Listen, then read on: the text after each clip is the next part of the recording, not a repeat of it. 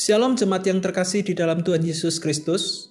Penuntun saat teduh Sinode Gereja Kristen Jakarta hari ini Minggu 11 September 2022. Komitmen Sang Utusan Yesaya pasal 6 ayat 1 sampai 8. Dalam tahun matinya Raja Usia, aku melihat Tuhan duduk di atas tahta yang tinggi dan menjulang, dan ujung jubahnya memenuhi bait suci Para serafim berdiri di sebelah atasnya, masing-masing mempunyai enam sayap.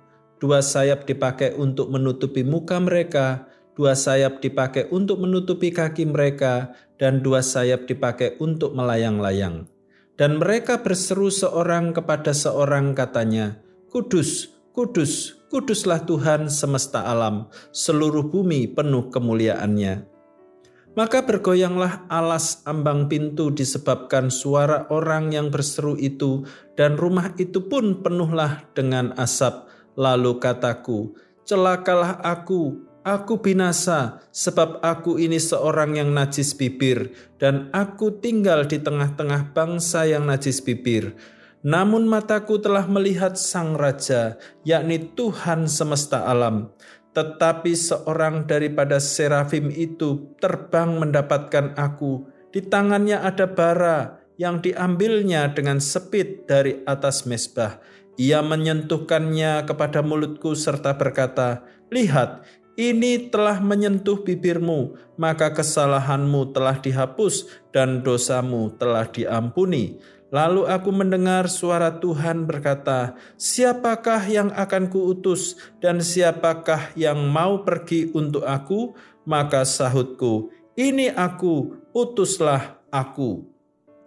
Presiden Joko Widodo sebagai utusan yang mewakili dunia, khususnya Ketua G20, Forum Kerjasama Ekonomi Global, Beliau mewakili Indonesia untuk membawa misi khusus yakni misi pendamaian bagi negara Ukraina dan Rusia yang sedang berperang.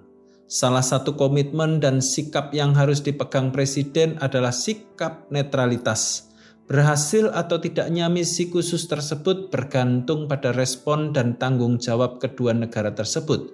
Dari sisi sang utusan, Presiden Joko Widodo sudah melakukan tugasnya dengan maksimal dan komitmen netralitas yang solid. Nas hari ini juga menegaskan komitmen penting dari seorang utusan yang bernama Yesaya. Bentuk komitmennya berupa suatu respon ketaatan atas panggilan Tuhan yang mengutusnya memberitakan firman Tuhan dengan tujuan yang spesifik, yakni menghukum umatnya Ketaatannya tidaklah mudah karena membawa konsekuensi yang serius bagi umat Allah. Namun apa yang menjadi komitmen Yesaya sehingga bisa tetap teguh pada panggilannya?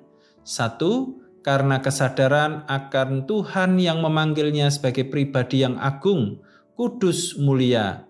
Ayat 1 sampai 3. Yang kedua, kesadaran akan dirinya sebagai utusan yang tidak layak di hadapan Tuhan semesta alam, ayat yang kelima, serta mendapat panggilan untuk taat dan melayani bangsa yang berdosa, najis bibir. Bahkan dirinya tidak layak namun telah dikuduskan dan diampuni Tuhan. Jadi dengan dasar kesadaran tersebut, maka Yesaya berkomitmen untuk taat pada panggilan Tuhan dengan berkata, "Ini aku, utuslah aku." Melalui kesadaran yang benar, maka dapat mendorong seorang utusan untuk semakin berkomitmen pada panggilannya. Bukti seorang memiliki komitmen pada panggilannya itu dinyatakan melalui ketaatannya yang mutlak pada panggilan Allah, apa pun bentuk dan isi panggilannya.